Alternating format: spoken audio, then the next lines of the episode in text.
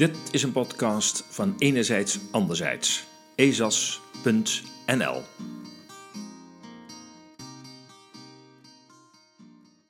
Welkom in Absurdistan. We kennen geen echte risico's meer. Welkom in Absurdistan, ook officieel bekend onder de roepnaam Het Nieuwe Normaal. Het virus laat ons maar niet met rust. Of moet ik het anders formuleren? We worden niet met rust gelaten met het virus. Hoe komt het dat we zo panisch omgaan met relatief geringe risico's? Eigenlijk is dat vragen naar de bekende weg.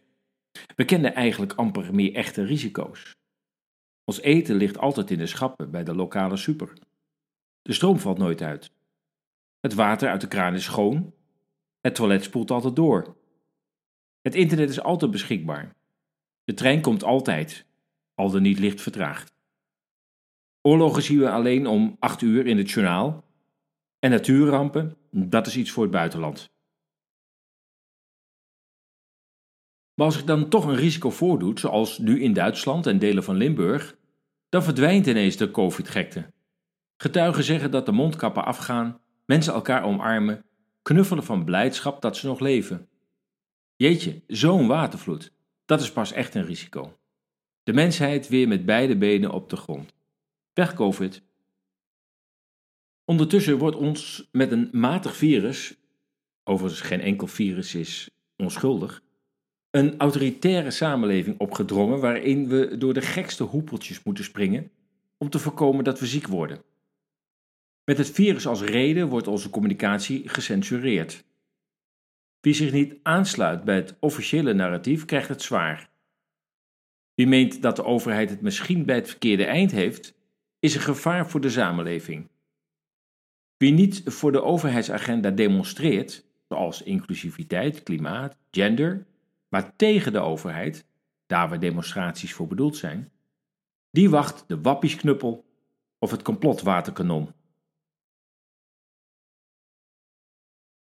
Wie zich buiten de MSN laat informeren, weet over het gemanipuleer met cijfers, de ontspoorde angstmedia de serieuze bijwerkingen van het vaccin, het onderdrukken en verbieden van werkende medicatie, de corruptie bij de handel in corona-gerelateerde zaken, ook van politici, van teststations, PCR-tests, mondkapjes en spatschermen.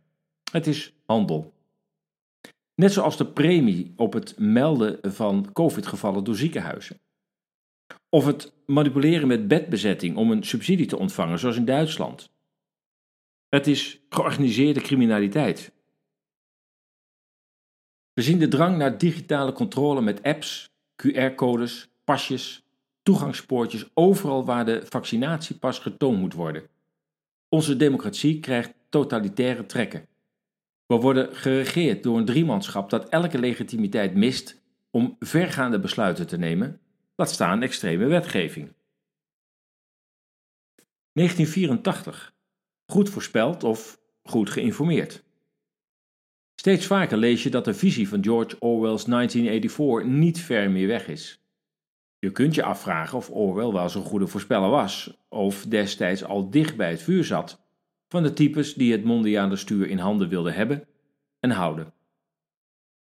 Wat onderdeel is van een groot plan, is niet goed vast te stellen. Wat wel is vast te stellen, is dat met een matig gevaarlijk virus in talrijke landen gelijktijdig 1. bizarre vrijheidsbeperkingen bij wet worden vastgelegd, per land verschillend in verstrekkendheid, maar overal worden de vrijheden aanzienlijk ingeperkt. 2. De burgers door de overheid worden gechanteerd met reisbeperkingen of baanverlies als het experimentele vaccin wordt geweigerd. 3. Nu actief op zoek wordt gegaan naar vaccinweigeraars en er dus sprake is van staatsintimidatie.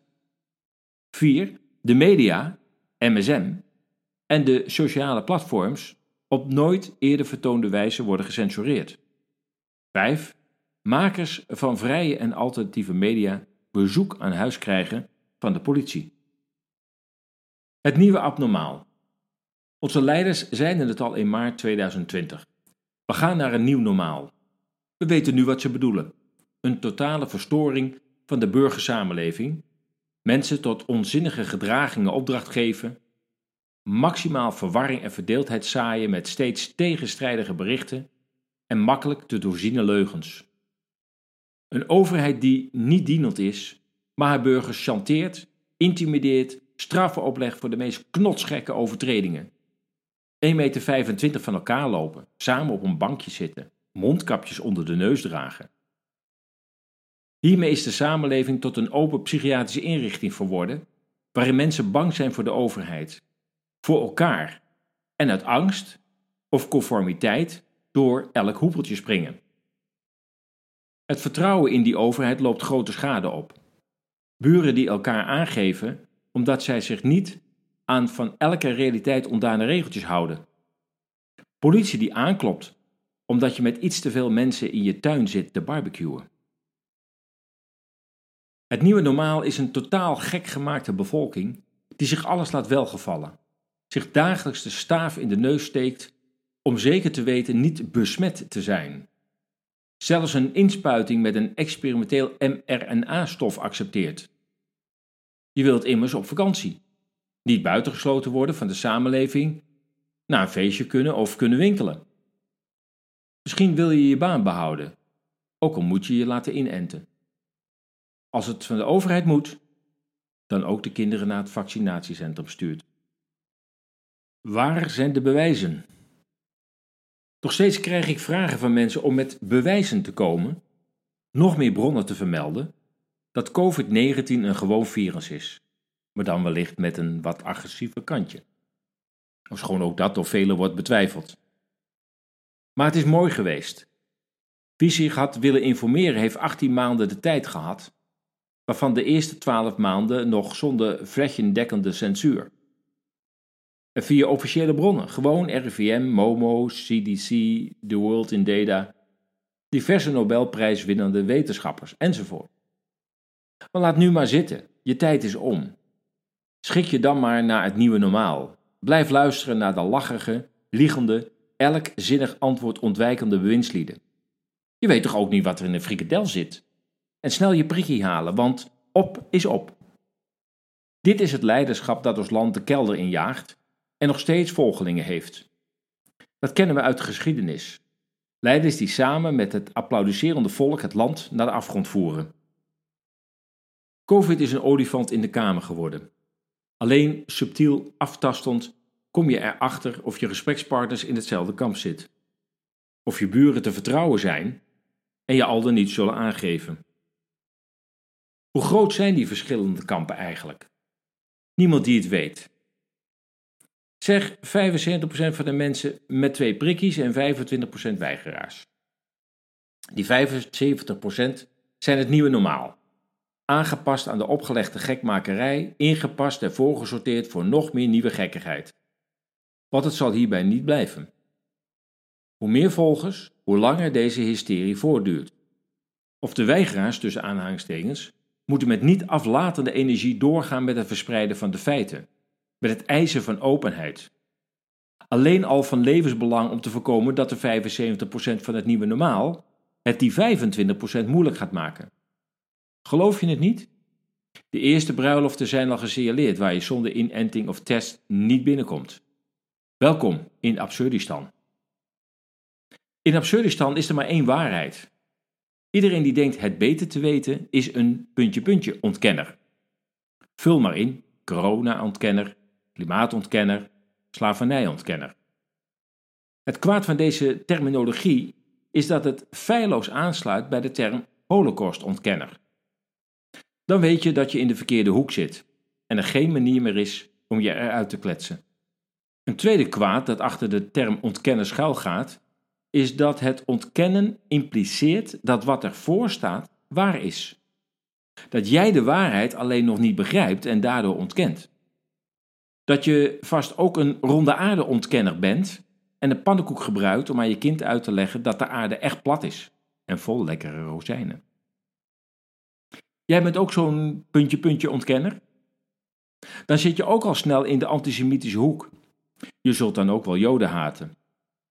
Dat zijn ernstige aantijgingen waarbij wappie of aluhoedje verbleken.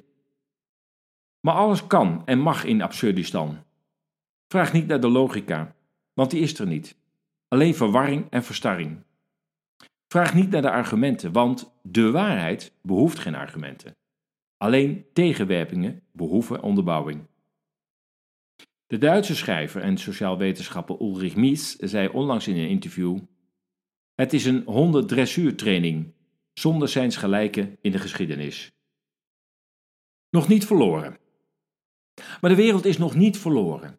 Want die 75% die zich wel lekker lijken te voelen in Absurdistan, zijn dat wellicht lang niet allemaal. Stel dat mensen zich lieten inenten omdat 20% geen vrienden kwijt wil raken, 15% gewoon weer terug wil naar het oude normaal, 12% lekker wil festivallen, 10% van hen op vakantie wil, 7% dat deed omdat het moest om de baan te behouden, de rest omdat ze zich oprecht beter beschermd voelen. En stel dat mensen die zich niet willen laten vaccineren, of inenten beter gezegd, 2% uit religieuze of principiële gronden. 3% omdat het slechte ervaringen met eerdere vaccins heeft, bijwerkingen. 7% geen vaccins tussen aanhalingstekens accepteert die nog niet volledig zijn goedgekeurd. 9% omdat zij nog even de lange termijn willen afwachten. De rest zich niet als risicogroep beschouwt. Uiteraard zijn deze percentages fictief. Dan moeten we constateren dat er dus zeker 11 groepen zijn die andere redenen hebben om wel of geen inenting te accepteren. Misschien is de situatie in Absurdistan toch nog niet zo absurd. Dit was een podcast van Enerzijds Anderzijds. U kunt ons steunen met een donatie. Ga naar de donatiepagina op onze website ezas.nl. U kunt daar eenvoudig doneren via Ideal of met Bitcoin. Steun ons werk, maak ons sterk. Enerzijds anderzijds zoek naar nieuwe inzichten in actuele thema's. De massamedia die lang werden vertrouwd, hebben dat vertrouwen bij velen verloren. Enerzijds anderzijds wil met haar berichtgeving meer balans brengen in actuele onderwerpen. Lees onze berichten en artikelen op ezas.nl. Laat ons uw mening weten en deel onze artikelen.